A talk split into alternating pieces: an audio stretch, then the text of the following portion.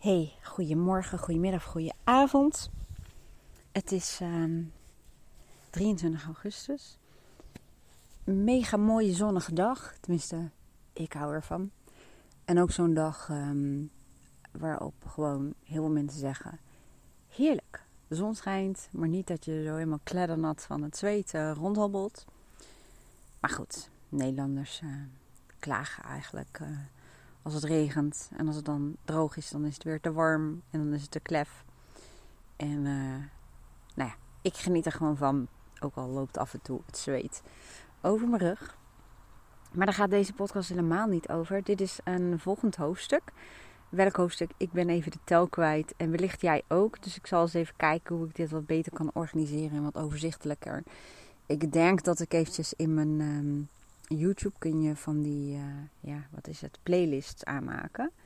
Dat ik er wel even een playlist van maak met dan, um, misschien ga ik het wel anders nummeren. Dus mocht je denken, oh wacht, ik heb een hoofdstuk overgeslagen.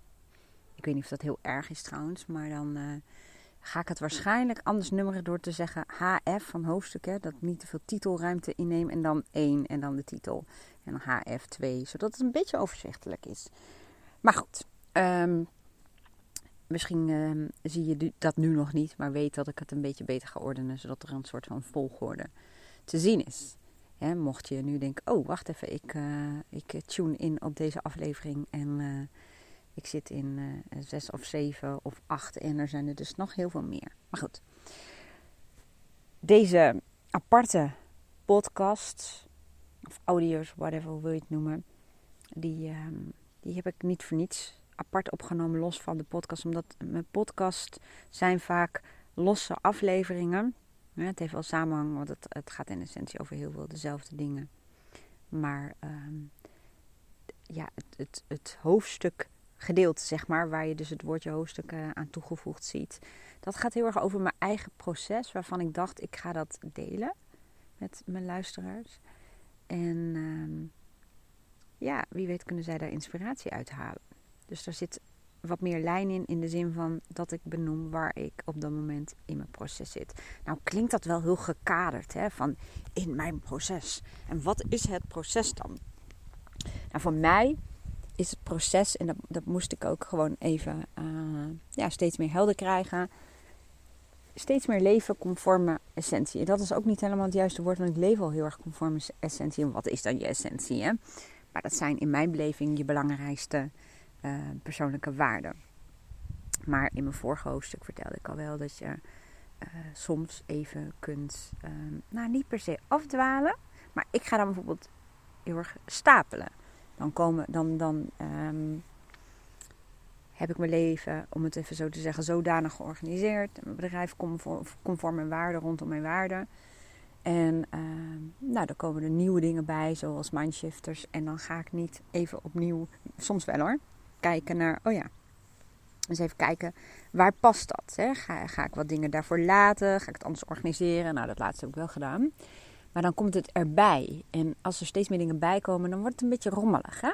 En dan wordt je aandacht versnipperd en uh, je energie en dat soort dingen. Dus ik dacht al, oh ja, dit is weer het moment om um, ja, een evaluatie ook te doen. Dus het gaat om persoonlijke waarde. Het zit trouwens ook in mijn online programma. Ik zet het linkje wel even hieronder.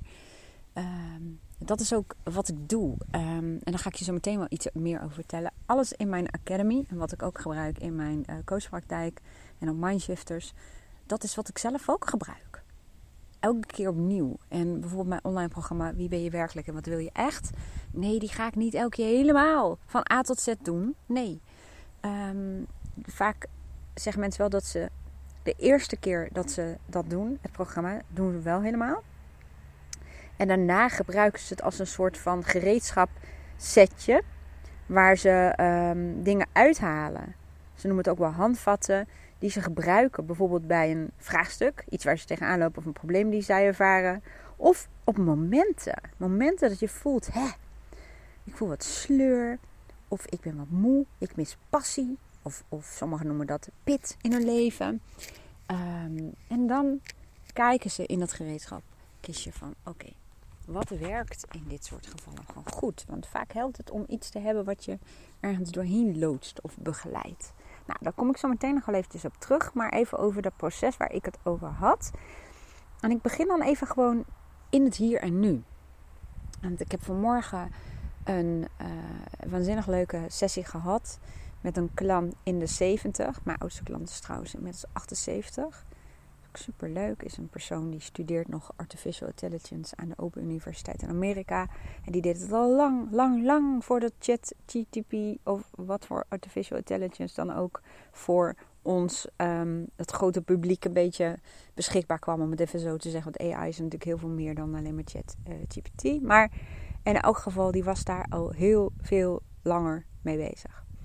Um, leuk eigenlijk, hè? Dat eh, vind ik tenminste heel inspirerend. Maar goed, voordat ik weer afdwaal, waar ik ook heel goed in ben. Even terug naar de kern, de essentie. Snap je nu waarom dat voor mij belangrijk is om dit soort um, processen regelmatig te doen? Want je hoort al in mijn podcast, hè, en heel veel mensen moeten lachen omdat ze het ook wel herkennen, dat soms alle kanten op vliegt. En dat ik door iets afgeleid kan worden of um, uh, heel erg enthousiast raak of kansen en mogelijkheden zie en soms daar ook volop op induik. Um, en dat focus heel belangrijk is. Maar dan moet je wel weten waarop en wat de essentie is, om het zo te zeggen. En dat wil niet zeggen dat je alleen maar daar aan vasthoudt, want dan wordt het heel rigide. En voor mensen die ook als waarde hebben, bijvoorbeeld creativiteit of um, vrijheid of avontuur ja, is het ook belangrijk dat er juist ruimte is voor um, ja, nieuwe, nieuwe, initiatieven of dingen anders doen dan dat je uh, vooraf helemaal uitgestippeld had. Nou goed, dat even terzijde. Ik gebruik dus zelf ook um, de dingen, tools, technieken, handvatten, whatever wil je het noemen, in mijn online academy. En in dit geval gebruikte ik ook het online programma dus. Wie ben je werkelijk en wat wil je echt? En daar een aantal stappen uit. Die ga ik zo meteen ook wel uh, delen.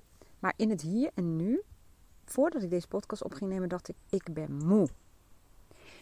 Ik kan je vertellen dat deze zin um, kan ook echt zorgen dat het de waarheid wordt. En ik ben een groot voorstander van spelen met woorden. Woorden kunnen alles veranderen. Zelfs een nuanceverschil in een woord kan veranderen. En ik weet inmiddels, dat heb ik ook in mijn eigen coachopleidingen, die ik dan zelf heb gedaan, zeg maar, geleerd ook dat je. Um, ja, dat het niet altijd helpend is door te zeggen: Ik ben. Uh, ik ben gezond, dus misschien wel functioneel. Maar ik ben moe. Je brein ziet het als de waarheid. En je identificeert je eigenlijk met een, met een staat van je lichaam of je uh, brein. Hè? Geestelijke vermoeidheid, lichamelijke vermoeidheid. En het uh, sluit al het andere uit. En dan gaat jouw brein zich daar ook naar gedragen. Van je bent moe. Dus nou, laten we vrolijk even op de energiebesparingsmodus gaan staan. En laten we even ons in onszelf keren. Of wat het dan ook mogen zijn wat jouw brein bedenkt om um, op de energiebesparingsmodus te gaan. laten we even stoppen met creëren en, en, geïnspireerd worden. En laten we de boel even op een trager standje zetten. Ik heb daar wel een podcast eerder over opgenomen. Ik zal even kijken of ik die nog zo kan vinden. Uh, want zet ik linkje wel even hieronder. Maar um, ik ging al spelen. Dat ik dacht, um, ik neem even afstand daarvan. En dat is een hele rare zin die ik nu ga zeggen, maar ik speel daarmee. En dan voel ik vaak het effect meteen al. Door bijvoorbeeld te zeggen, er wordt vermoeidheid ervaren. Dat je echt denkt, wow, wat is een hele dubieuze zin. Ja, dat weet ik. Um, maar toch kan het even helpen. En toen dacht ik, ja, ik voel me wat moe of ik ervaar wat vermoeidheid. Weet je dat dat voor mij echt al uitmaakte? Doordat ik dacht van ja, ik ervaar wat vermoeidheid. Maar is het ook echt vermoeidheid? En daar ga ik het zo meteen over hebben in deze podcast. In de hoop dat ik jou daarmee ook iets op weg ga helpen. Maar is het ook werkelijk waar? Is het ook waar dat het vermoeidheid is? En dan kwam ik in zo'n um, gedachte, uh, hoe zeg je dat, procesje om het zo te zeggen. Dat ik dacht, ja, ik weet ook uit ervaring, ook met heel veel klanten over, maar ook bij mezelf, dat dit net zo goed een kant van mij kan zijn. En het is vaak een combinatie van dingen. Die uh, ervoor zorgt juist dat ik die vermoeidheid ervaar. Als zijnde een soort beschermingsmechanisme. Ik vraag bij heel veel mensen ook uh, als zij uh, klachten hebben. En nu richt ik me even op lichamelijke klachten. Waar zorgt het voor? Wat is de functie ervan? En daar zit ik nu in mijn proces. Als je me geluisterd hebt, dan. Als je mij geluisterd hebt, dat klinkt ook een beetje middeleeuws, hè?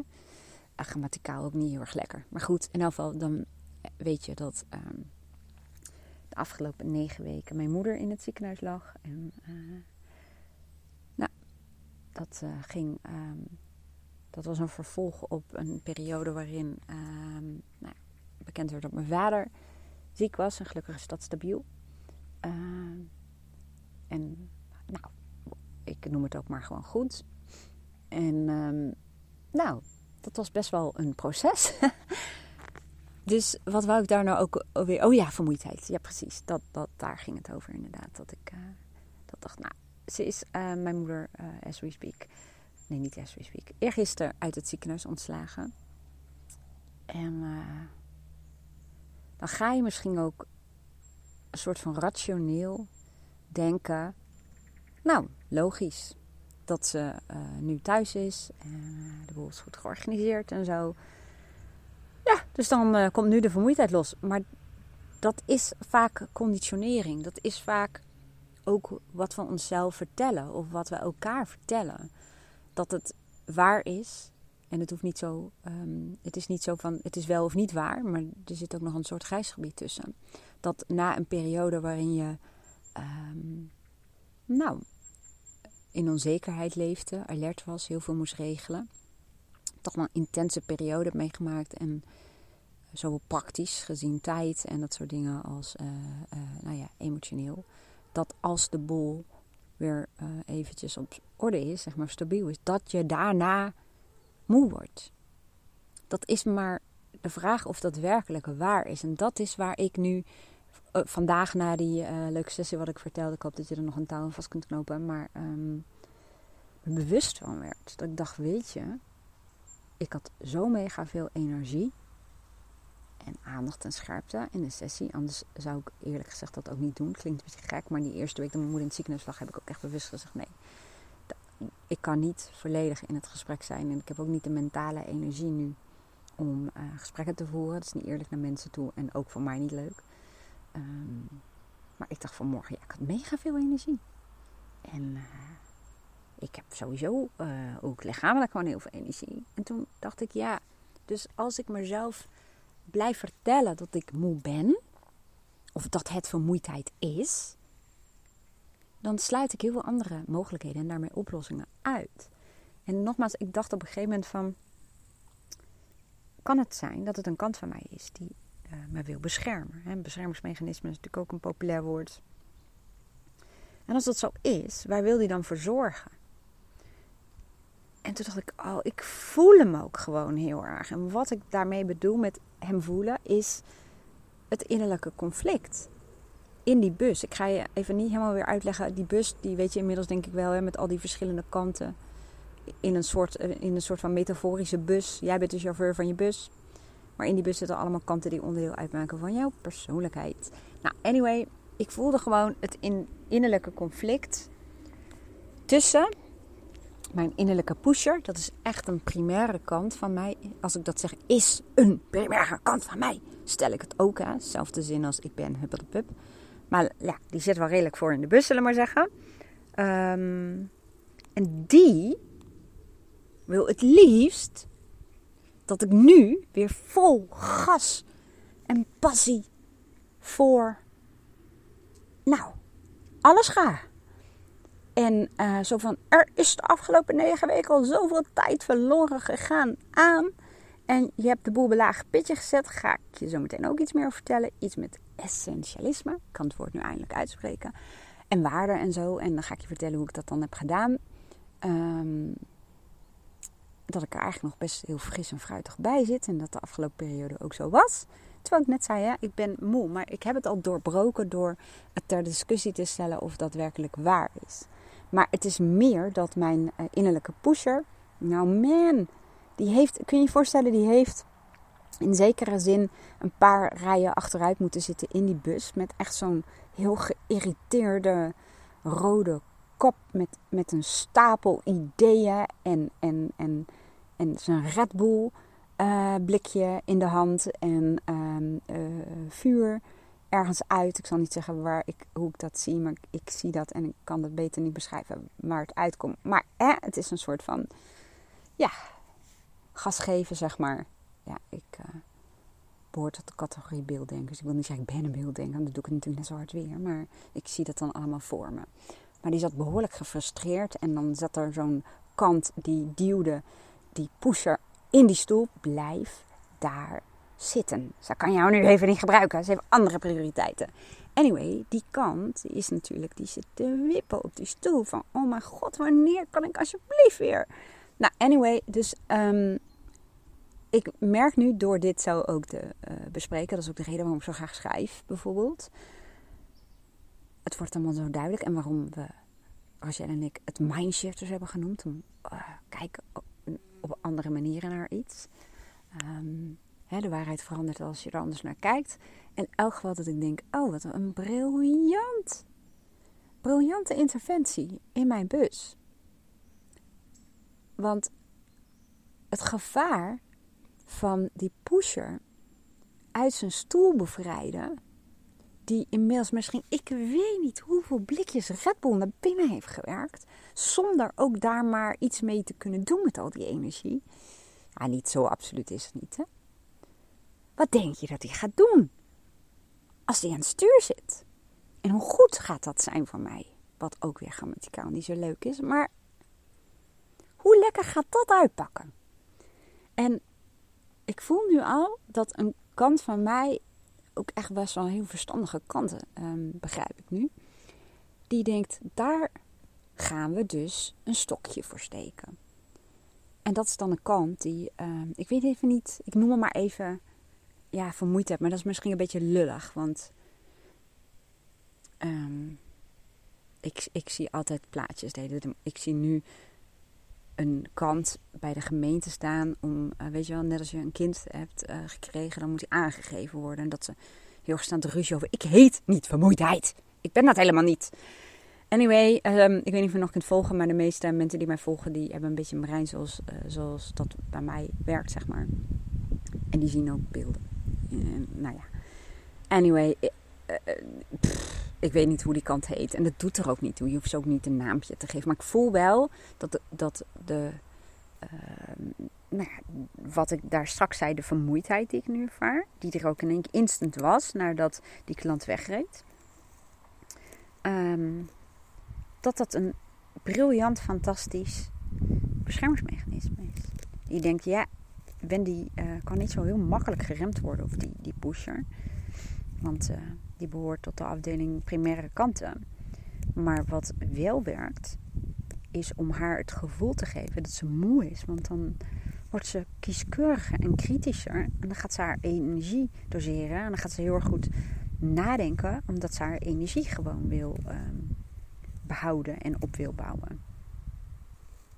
En, um, en als je het gevoel dat je heel moe bent, dan kan wilskracht nog een hoop doen.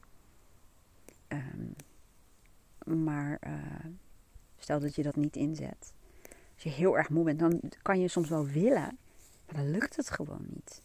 Dan heb je gewoon een soort waas in je hoofd of zo. Of dan, dan, dan ja, kun je wel denken, ik ga nu factureren of een artikel schrijven, maar uh, er komt niks uit. Nou, anyway, snap je een beetje waar ik heen wil? Ik ga zo meteen meer vertellen over die essentie en zo. Hè? Maar um, dit is ook leuk. En als je afvraagt hoe doe ik, wat doe ik daar dan mee? Of hoe, hoe zorg ik dan dat ik um, meer energie vrij speel? Nou, als ik een voice dialogue sessie doe met een uh, klant, dan vraag ik het altijd aan de klant zelf, letterlijk.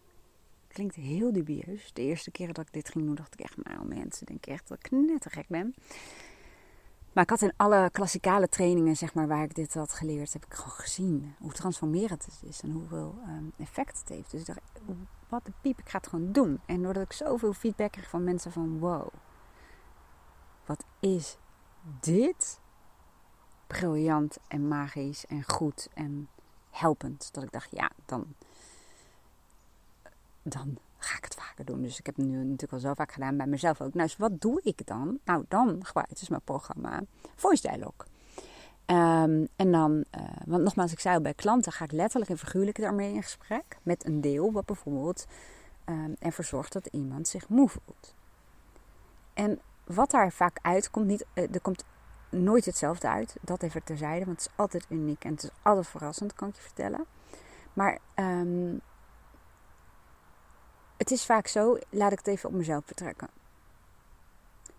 Die kant die ervoor zorgt dat ik vermoeidheid ervaar, en daardoor dus een beetje afrem, die wil echt met alle liefde wel van mijn stuur af of naar achter.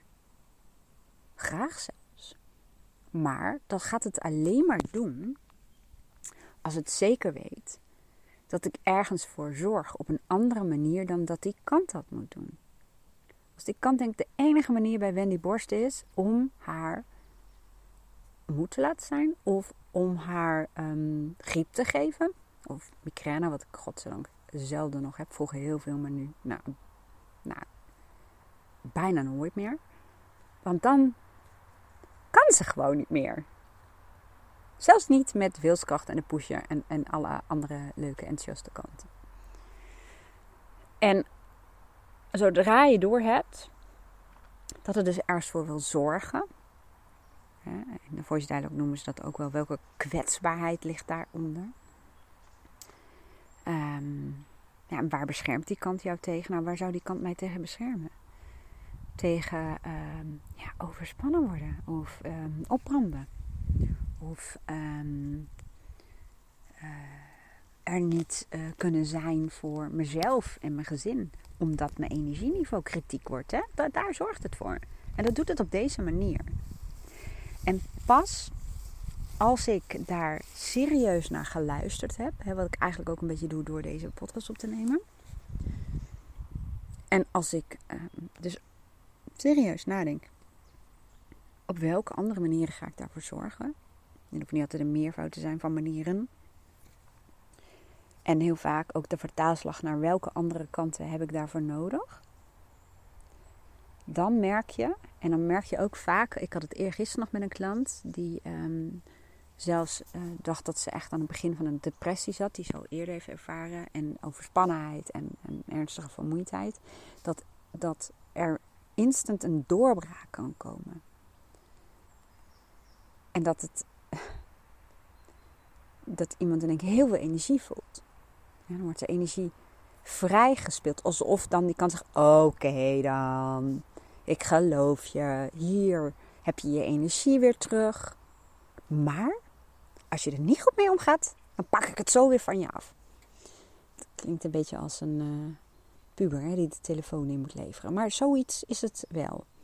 Van uh, die kant van mij ziet mij misschien als puber, een beetje hardleers. Van nou, eh, ik heb er nu uh, die vermoeidheid uh, straf gegeven. Dat is wel een beetje gemeen om te zeggen tegen die kant natuurlijk.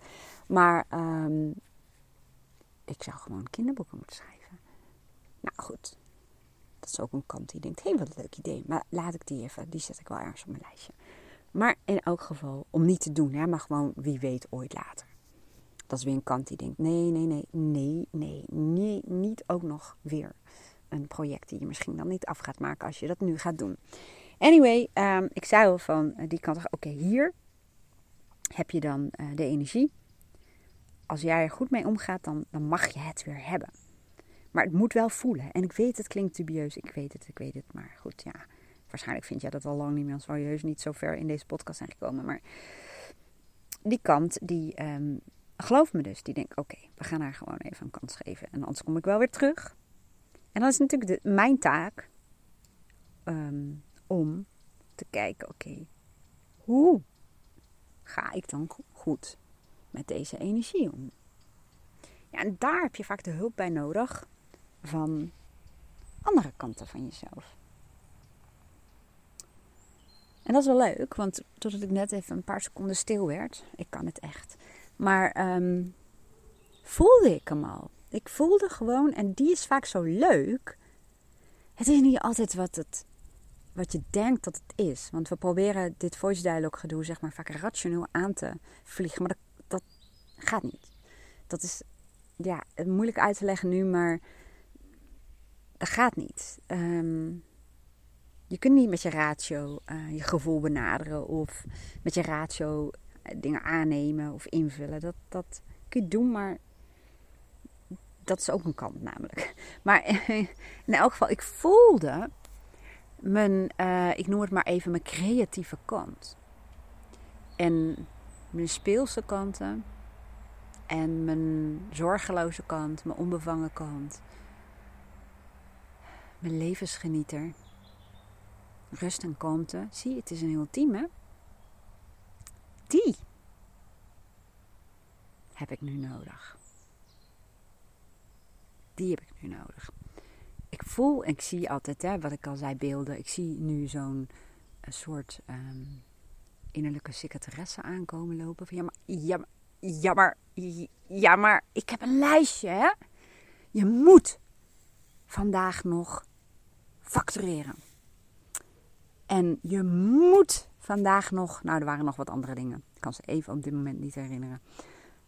Uh, dat is ook al wel wat, hè? Maar ik bedoel, um, die probeert nog even door dat team heen te duwen. Van um, superleuk hoor. Um, creatieve kant en zorgeloze kant en onbevangen kant en uh, speelse kant en levensgenieten. Oh, en de gezonde is er ook nog bij. Leuk dat jullie er allemaal zijn. Heel fijn. Maar ga alsjeblieft in de rij staan. Want ik heb nog even wat taken voor haar. Dus dat is ook een deel. En dat deel is ook, nou ja, aangenaam bevriend met mijn pusher. Die zit al op zijn stoel te lachen met zijn Red Bulletje van... Echt, ben je er nog? Want ik geef je natuurlijk nu ook een kijkje in mijn hoofd, hè? Um, dat zeg ik. Ik had gewoon echt zoveel andere beroepen ook kunnen kiezen. Scenario schrijfster of zo. Ik bedoel, ik noem maar even wat. Um, maar het wordt nu al wel lichter. Ik denk, ja man, ik ervaar helemaal geen vermoeidheid. Het is gewoon, het is gewoon een beschermingsmechanisme. Waarvoor dank? Dat is het ook. Hè? Het klinkt een beetje gek, maar bedank innerlijk ook maar de kanten die je misschien helemaal niet zo grappig vindt. Want de meeste mensen ja, houden niet zo heel erg van vermoeidheid. Maar ja, dat kan. Maar heel veel mensen houden ook niet van regen. Maar zonder regen uh, wordt het in de natuur ook niet wat. Echt niet. Dus leer er maar van te houden, wou ik zeggen. Maar um, wou ik zeggen. Mijn moeder zegt altijd: wouden zijn bossen. Dat wilde ik zeggen. Maar goed, ik probeer mezelf even terug te fluiten naar waar ik was. Hè. Dus die innerlijke secretaresse met het lijstje. En um, ik visualiseer dat dan, dat bijvoorbeeld mijn onbevangen kan zeggen: ja, ja, dat kan. Dat er een lijstje is, hè? dat kan natuurlijk hartstikke. Maar um, ja, en dat daar dan op staat dat er vandaag gefactureerd moet worden. Ja, ja. kun je doen. Moet dat echt vandaag? En dan is er bijvoorbeeld weer een andere kant die zegt: Ja, weet je, als je gewoon eventjes uh, eh, 25 minuten even die timer zet, dan uh, jas gewoon even al die facturen er doorheen. Huppakee, klaar. En uh, daarna ja, ga je iets creatiefs doen. En, en, en heel veel dingen kunnen samengaan. Ja, er zijn ook bijvoorbeeld kanten die zeggen: je kunt wel degelijk met de energie van je pusher. Energie van je pusher, niet de pusher. De pusher is een demonische kant, zo noemen ze dat in voice dialogue. De pusher is een kant die doorgeslagen is. Je, hè, ik zeg niet voor niets die vlam die ergens uitkomt. En de Red Bull en het dwingende. Want net als een pleaser is ook een doorgeslagen. Dat is een, ook een demonische kant. In essentie is het een kwaliteit. Net als met um, kwaliteiten, als je te veel van inzet, wordt je valkuil. Zet je je zorgzame, betrokken uh, kant aan het stuur, dan wordt vaak bijvoorbeeld een pleaser of een redder. Zet je een uh, gedreven um, kant, of hoe je het ook zou willen noemen, aan het stuur, dan wordt het een pusher bijvoorbeeld. Ik weet niet of dat de juiste beschrijving is, maar die kwam nu op, in me op. Um, maar je kunt dus wel wat met. Um, ja, ik vind de pusher vind ik ook wel wat passie bij horen op de een of andere manier. Maar als je dus zegt van je gaat ehm, een beetje van pusher-energie, maar dan in zijn essentie, dus in zijn kwaliteit. Ja, een pusher is ook een doorpakker. Initiatief, ehm, gaan, uh, nou, ook bepaald tempo. Als je daar, als je die wel in je team zet, met je creatieve kant, je onbevangen kant, en zelfs ook je rust en kalmte, dan kun je nog steeds dingen doen die je belangrijk vindt. Het is niet zo dat ik nou de hele tijd met mijn gat in het gras moet zitten. Zat ik net wel met het opnemen van de podcast, maar de zon werd een beetje heet. Ehm, dat is niet, het is ook niet zo dat de enige energiebronnen zijn um, slaap en rust. Hè? Dat dat herstelt. Het kan juist energiebronnen zijn, ook passie en creativiteit. En ehm, de afgelopen dagen, toen ik in de middag bijvoorbeeld uh, na de sessie ook die vermoeidheid ervaarde, of tussen de middag had ik op een gegeven moment, ging gras maaien. Dat lijkt tegen natuurlijk van je moe moet je moet liggen, ogen dicht. Nee. Juist beweging kan namelijk ook een enorme energiebron zijn. Zeker als dat bijvoorbeeld iets is wat je met je handen doet. Nou, en dat is een beetje wat ik je wil uh, meegeven. Voor zover het nog te volgen is. Maar um, het is niet altijd wat je denkt dat het is. En eh, daarom hebben we heel vaak de oplossingen voor de verkeerde problemen of verkeerde oplossingen voor. Nou, je snapt wat ik bedoel, hè? Want als ik um, zou denken, nou, het is vermoeidheid, dan schrap ik de dingen in mijn agenda even kijken of ik het anders kan uh, doen en ik ga gewoon slapen. Niet dat dat mij echt gelukt is overdag. De vraag is of dat zinvol en slim is. Um, of rusten. Maar ja, voor hetzelfde geld als ik met mijn gat in het gas ga zitten uh, of liggen, uh, ga ik heel veel onrust ervaren. Kan ook, hè? Dus door die onrust een beetje te leiden, maar wel op een manier uh, waarbij je geen afbreuk doet of geen roofbouw pleegt, ja, dat is ook gewoon de truc. Maar dit alles wat ik net deel, vergt reflecteren en um, ja, jezelf goede vragen stellen, maar ook voelen. Want anders kom je in een andere modus terecht. En dat is dat je gaat overanalyseren of intellectualis, intellectu, in, in ieder geval je intellect te veel gebruiken. Ik kan het woord niet uitspreken. Er schijnt een woord voor te zijn, maar dat gaat, dat gaat niet lukken nu. Um, ja, nou. Misschien kun je er iets mee. Ik ga je zo meteen, zoals beloofd, nog even iets anders vertellen ik kan er wel wat mee. Want ik voel me anders. Ik voel nog steeds wel wat energie van die kant die zorgt dat ik vermoeid ben. Maar ik vind dat oké, want ik snap het. Dat die nog niet en zegt, nou weet je wat joh, ik ga even achter in die bus zitten hoor. Die denkt, ja, ik blijf wel een beetje in de buurt. Want ik ken haar wel een klein beetje. En die die pusher en al die andere gezellige, springerige onderdelen van haar. Dus ik, ik, blijf gewoon een beetje in de buurt hangen. En dat, dat is het ook, denk ik. Nou, nog even, en dan ga ik zo afsluiten. Um, dat is dat ik zei essentie. Want um, ik heb wel vaker, ik weet even niet of het nu heel logisch is om die uh, aan de voorgaande informatie te knopen, maar wel. Uh, hoe ik de afgelopen negen weken, bijna tien denk ik inmiddels, toch zoals ik het daar straks noemde, redelijk fris en fruitig door ben gekomen. Want ja, voelde ik me af en toe in de survival stand. Ja. Ook omdat er veel onzekerheid was. En, uh, maar heel veel achter elkaar. Er zat heel veel complicaties. En uh, hoe ik dat heb gedaan. Nou, eigenlijk kan ik zeggen dat is dan de kroon op het proces wat ik met je deel in die hoofdstukken. Soms uh, zorgen crisissen voor de versnelling of, of, voor de urgentie, of dat het verlangen nog groter wordt. Um, en een crisis hoeft niet altijd negatief te zijn. Dat klinkt een beetje gek. Uh, dit was echt wel een crisis. Um, en de coronacrisis. Maar een verliefdheid, als je een relatie hebt en je wordt verliefd op een ander, dat, dat, dat is voor heel veel mensen ook een crisis. Maar voor degene die misschien verliefd is, voelt het misschien juist heel erg als verlangen. Dus het hoeft niet per definitie zijn dat je alleen maar de urgentie voelt. Maar het kan ook verlangen zijn. Dat kan net zo goed een soort van, ja, crisis is misschien een beetje slecht woord zijn, maar wat je in een versnelling brengt. Om te doen wat je eigenlijk de hele tijd al wilde doen. Of wist dat je dat moest gaan doen, of daar iets in moest gaan doen. Nou, um, en zo knoop ik eigenlijk ook dat, dat hele busgedoe aan iets waar ik in mijn sessies in mijn online academy altijd mee start. Want mijn filosofie en idee is dat die innerlijke bus, als jij de chauffeur bent, dan ehm, is dat team wat in je bus zit, ik noem het ook heel vaak je innerlijke team. Als jij de richting weet, jij weet als chauffeur waar je heen wil, wat belangrijk is voor jou, dan heeft het team ook richting. Dan weten ze waar ze van zijn en dan zullen ze opgesteld zijn voor wat jij belangrijk vindt. En dat kun je niet in één keer doen. Zo van, nou, we doen het even, we regelen het even. Uh, volgens mij, ik ben echt totaal een voetballeken. Nou, dat is ook weer niet helemaal waar. Maar ik, volgens mij stellen ze die coach, uh, of wie dat dan ook doet, hè, um, een team toch niet eenmalig op en voor het hele seizoen is het dezelfde opstelling? Nee, hè? Nee, dacht ik ook.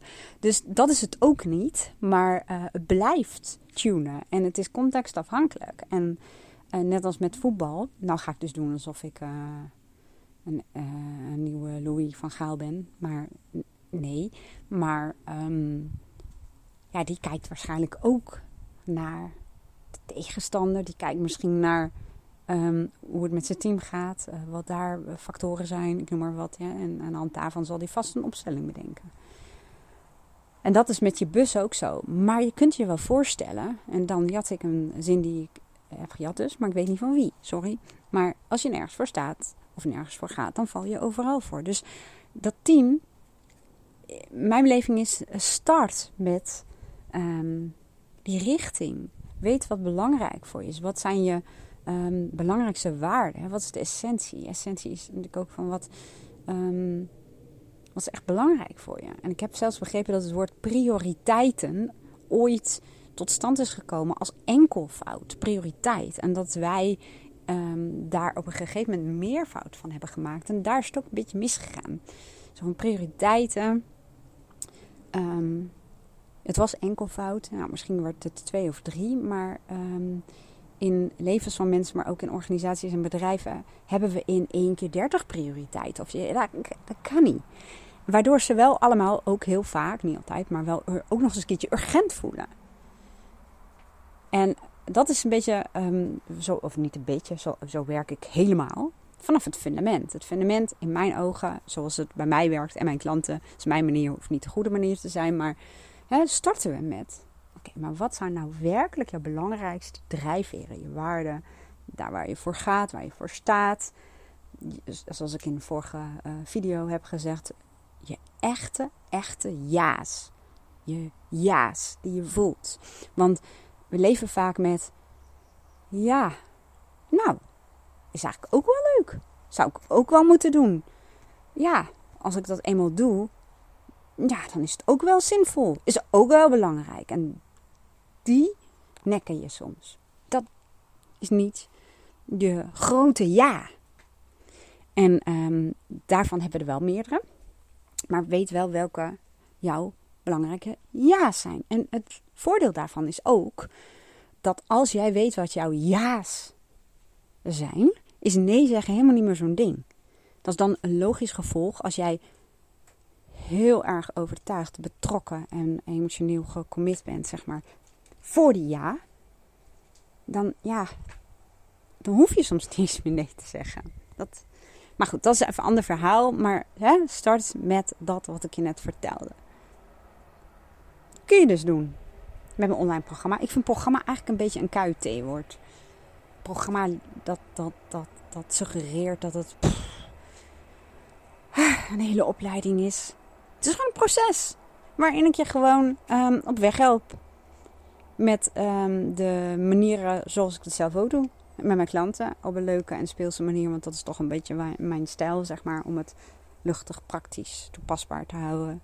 Dat je uh, niet denkt, oh mijn god, huiswerk. Oh mijn god, inloggen. Moet dat allemaal? Nee. Dat je je erop verheugt en dat je het leuk vindt. En dat je aan het lachen bent. Soms in je eentje. En dat mensen dat dan zien. Omdat je in één keer bewust wordt van dingen. Nou, dat, dat Ehm, in mijn ogen is dat belangrijk. Dan vertel ik je zo meteen nog, ik, het wordt steeds langer, hè? maar ehm, wat dus inderdaad uh, is wat ik heb gedaan de afgelopen negen weken. En als je weet wat die waarden zijn, zo noem ik het dan maar even, dan heeft je bus richting. En dan schiet het vaak alle kanten op. En dan weet je niet wat je echte werkelijke prioriteiten zijn, totdat het urgent wordt. Nou, afgelopen negen weken was voor mij um, dat ik dacht, uh, visie, ik heb het vaak over visie. Ik ben gewoon gaan zitten voor, um, ja, wat is mijn visie, wat is mijn intentie? Hoe wil ik um, hier mee omgaan? Hoe wil ik dat doen um, voor mijn moeder en voor mijn familie? Hoe wil ik dat samen doen met mijn familie? En waarbij ik ook het ogenschijnlijke nuanceverschil gemaakt van um, in plaats van dingen overnemen, redden, helpen, ervoor zorgen. Um, de innerlijke controleur die wil dat allemaal dolgraag, heb ik gedacht. Hoe kan het voor mij werken? En niet alleen voor mij, maar ook voor mijn gezin en mijn familie. Hè, hoe, hoe, hoe, hoe kan ik bijdragen? Welke voorwaarden stel ik daaraan zodat het voor mij werkbaar is? En werkbaar bedoel ik ook mee, hoe, hoe hou ik mezelf meer dan overeind? Want ik denk dat dat ook niet een ja, overeind blijven is nog steeds overleven. En net met je kop boven het water. En ik dacht, ik wil veel meer dan dat. Um, ik wil energiek zijn. Of voor de dingen die ik daarnaast ook doe, wil ik er zijn. Met mijn aandacht, met mijn energie. Um, en door dat proces zo bewust te doen, dat heeft dus ook met die waarde te maken. En te kiezen als het ware welke kanten je uh, daarin meeneemt. Maar ook keuzes maken. Ik dacht, ja, ik kan dit niet doen als ik ga stapelen. Als ik ga denken, weet je, die paar uur per dag in het ziekenhuis, artsgesprekken. En uh, eventjes voor de goede orde. Um, Aaron is overal waar hij mee naartoe kon gaan, mee naartoe gegaan. Elke dag opnieuw. En mijn zusje en mijn dochter en um, het gezin van mijn zusje ook. Dus we hebben het gewoon echt super goed samen gewoon gedaan. Dat was echt mm, ook briljant. Um, maar wel dat je kijkt van, je kunt niet gaan stapelen. Je moet ergens echt keuzes maken. Uh, over wat je wel en niet doet, maar ook hoe je de dingen doet. Want dat is ook, het is niet zo absoluut als je moet kiezen, dat doe ik nog wel, dat doe ik niet, maar ook de manier waarop je de dingen doet of hoe je het organiseert. En dat, voor mij is bewust leven al een positieve um, verslaving. Ik weet als ik het niet doe, weet ik het effect ervan. Ik, als ik het wel doe, weet ik ook het effect ervan. Dat is net als heel veel gewoonten. Jij hebt ook heel veel gewoonten waar je elke dag zonder moeite je aan houdt. Omdat het je wat oplevert. En omdat het je wat kost als je het niet doet. Dus um, door dat te doen, door ook die eerste week eerlijk te zijn naar mezelf en naar mijn klanten. Hoe zit ik erbij? Um, nou, daar keuze maken. En daarna dacht ik ook, wat is nu voor mij essentieel? En dacht ik, nou, mijn eigen gezondheid. En dan bedoel ik ook mijn lichamelijke en mentale, emotionele gezondheid. Nou, wat, wat is daarvoor nodig? Wat, wat zijn de voorwaarden dan om daar goed voor te zorgen? En ook um, ja, daarna mijn gezin en uh, mijn familie. En uh, ook het samen doen. De manier waarop we het hebben gedaan. Dat gaf gewoon heel, doen nog steeds, maar heel veel betekenis gewoon. Terwijl het een hele zware KUT-periode is met heel veel onzekerheden. Nogmaals, maar toch kun je daar wel een soort van betekenis aan geven. En uh, nou ja, dat eigenlijk. En ook mijn ouders zijn gescheiden sinds ik, uh, hoe oud was ik? Vijf. Um, maar toch ook de bijdrage van mijn vader en zijn vrouw, uh, Loes, was ook briljant. Dat dat in zo'n setting gewoon um, kan. En ook heb ik voor mezelf bepaald, ja, ik ga nu ook um, ja, hulp vragen. En daar bedoel ik mee inderdaad even hun bellen, mijn vader en Loesan. En gewoon even vertellen, uh, help me even, denk even mee. Of um, even mijn ei kwijt. En dat zijn allemaal van die bewuste uh, keuzes. En ook, ik heb heel veel niet gedaan. Ik heb heel lang niet gepodcast, ook niks gemaakt. Ehm, en geen uh, social media. En, en, en nou, zo zijn er een reeks aan dingen die ik gewoon uh, geparkeerd heb. Net als dat ik nu, ik ben sowieso echt, ik ben. Hoor je wat ik zeg? Ik ben. Laat ik het zo zeggen. Hoe ga ik dat anders formuleren? Zonder ermee te identificeren met het feit dat ik het zo ben. Hè? Want dan denk je, brein, als je iets bent, ja, dan hoef ik ook geen energie te steken in het veranderen daarvan. Nou, laat ik het zo zeggen. Um, het is een. Um, is, dus ook heel stellig. Nou, laat ik het zo zeggen. Ik merk nou wel bij mezelf dat uh, mijn WhatsApp en mijn social media berichten. Uh, dat is net een, um, een mega volle wasmand. Met bonte was, witte was, zwarte was, alles dwars door elkaar heen in dit geval, in deze metafoor, misschien zelfs ook met schone was dus de videowaad. Het is een zooitje. Dat, hoe lang ik erover om dat zinnetje uit te spreken? Het is een zooitje. Mijn mailbox was dat ook uh, heel lang. Nou, echt waar. Aaron zegt heel vaak nog, ik ben echt trots op je. Hij zegt, ik heb wel eens gekeken naar jou. Dan, dan was ik aan het werk, zei hij, ben je aan het scrollen in je mailbox? Hij zegt, maar ook niet een beetje, maar dat gaat maar door. Ja, en nu zegt hij, je hebt een onderkant in je mailbox. Altijd, is gewoon klaar. Ik heb een onderkant in mijn mailbox. En uh, ik ben nog steeds niet een ben. Hoor je hoe vaak je dat zegt? Dat geeft ook niet, hè? Maar het geeft wel als het je beperkt. En in de weg staat om iets te doen. Maar um, laat ik zo zeggen, die innerlijke secretaresse is niet per se een kant die bij mij aan mijn stuur zit. In heel veel gevallen misschien wel trouwens. Maar um, Dat blijkt wel. Ik weet niet meer waar ik gebleven was. Oh ja, mijn mailbox. Oh ja, dat zei ik. Hè, van wat ik nou had um, geparkeerd. Nou, uh, WhatsApp. Sorry mensen.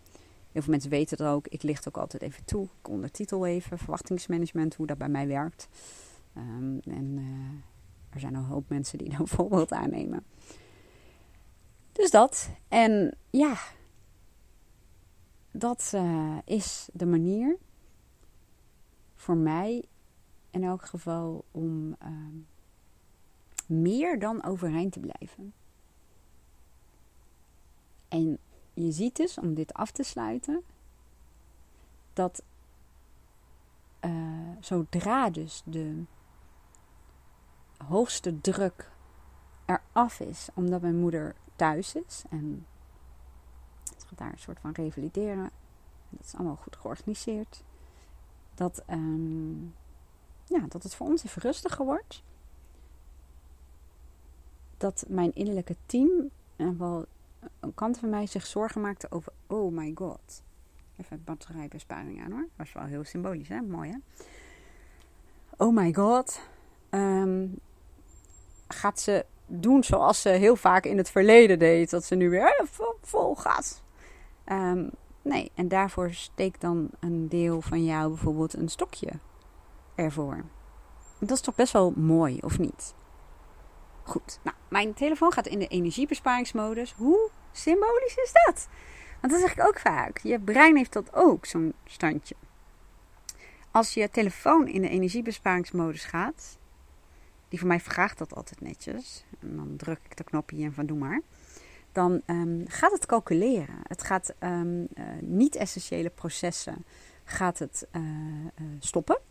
Of het gaat um, uh, de performance naar beneden zetten. Dus dan heb je bijvoorbeeld een wat uh, minder fel scherm. Of misschien, ik weet niet of dat waar is, dat de re resolutie kan die dan naar beneden. Nou, whatever. In elk geval, um, het gaat zich richten op de primaire taken, de dingen die essentieel zijn, zodat jij daar zo lang mogelijk mee kan doorgaan.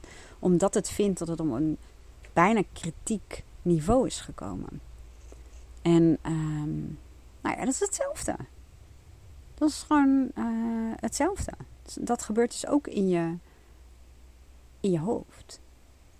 En um, die batterijbesparingsmodus, die gaat er weer af. En daar hoef ik volgens mij niet zo voor te kiezen. Op het moment dat de telefoon vindt dat hij weer een energieniveau heeft bereikt waarop het kritieke punt weg is. Vind je het niet een leuke afsluiter. Dat het gewoon nu ontstaat. En dan denk ik, ja, dat, is het eigenlijk gewoon. Nou, dat was hem. zijn we gewoon echt weer 50 minuten verder. Maar um, godzijdank, gelukkig hoor ik... Godzijdank, dat klinkt ook wel een beetje overdreven. Hoor ik juist dat heel veel mensen dat heerlijk vinden. Uh, er zijn ook veel hardlopers onder mijn uh, volgers en wandelaars en wasvouweraars. We zullen maar zeggen, die... Uh, nou ja, als je die mand hebt zoals ik, dan ben je daar toch ook wel dik 50 minuten mee bezig. Minimaal, ik weet je, ik kan wel doorpraten, maar laat ik dat vooral niet doen. Als dit een boek wordt, wordt het, wordt gewoon een echt complete serie. Maar goed, dan moet ik daar maar gewoon de essentie uithalen. Dat was hem. Vond je het leuk? Had je er iets aan? Roept het bij jou iets op? Um, raak je erdoor geïnspireerd of helemaal niet juist? Uh, doet het je denken aan um, eigen momenten, processen? Laat het weten. Superleuk. Um, kan ik er altijd op reageren? Nee, dat had je inmiddels wel begrepen. Maar ik vind het namelijk wel heel leuk om te horen, natuurlijk, van jou. En wat ik echt nog leuker zou vinden. Nee, niet, dat is niet waar. Niet nog leuker, maar wel echt super chill van jou. Als um, jij een review achter wil laten. Dat kan op Google. Dat kan op Spotify. Op Apple Podcast. Um, ja, dus ik sta op allerlei podcastkanalen. Ik weet het soms ook niet helemaal meer precies. Op YouTube. Uh, en dat hoeft echt niet met een tekstje te zijn. Want daar zit niet iedereen op te wachten. Ik vind niet iedereen even leuk. Maar door gewoon even een paar sterren in te drukken waarvan je denkt: ja, dat vind ik haar podcast wel waard. Dan help je mij ook om mijn podcast uh, bij steeds meer mensen in hun oortje te laten komen. Mensen die er hopelijk, net als jij, ook iets aan hebben. Of erdoor geïnspireerd raken, of er energie van krijgen. Uh, ik hoor van alles wat het doet. Dus als je dat wilt doen, kost misschien twee, drie minuten, misschien maar één eeuwige dank. Hele mooie dag en heel graag tot de volgende podcast.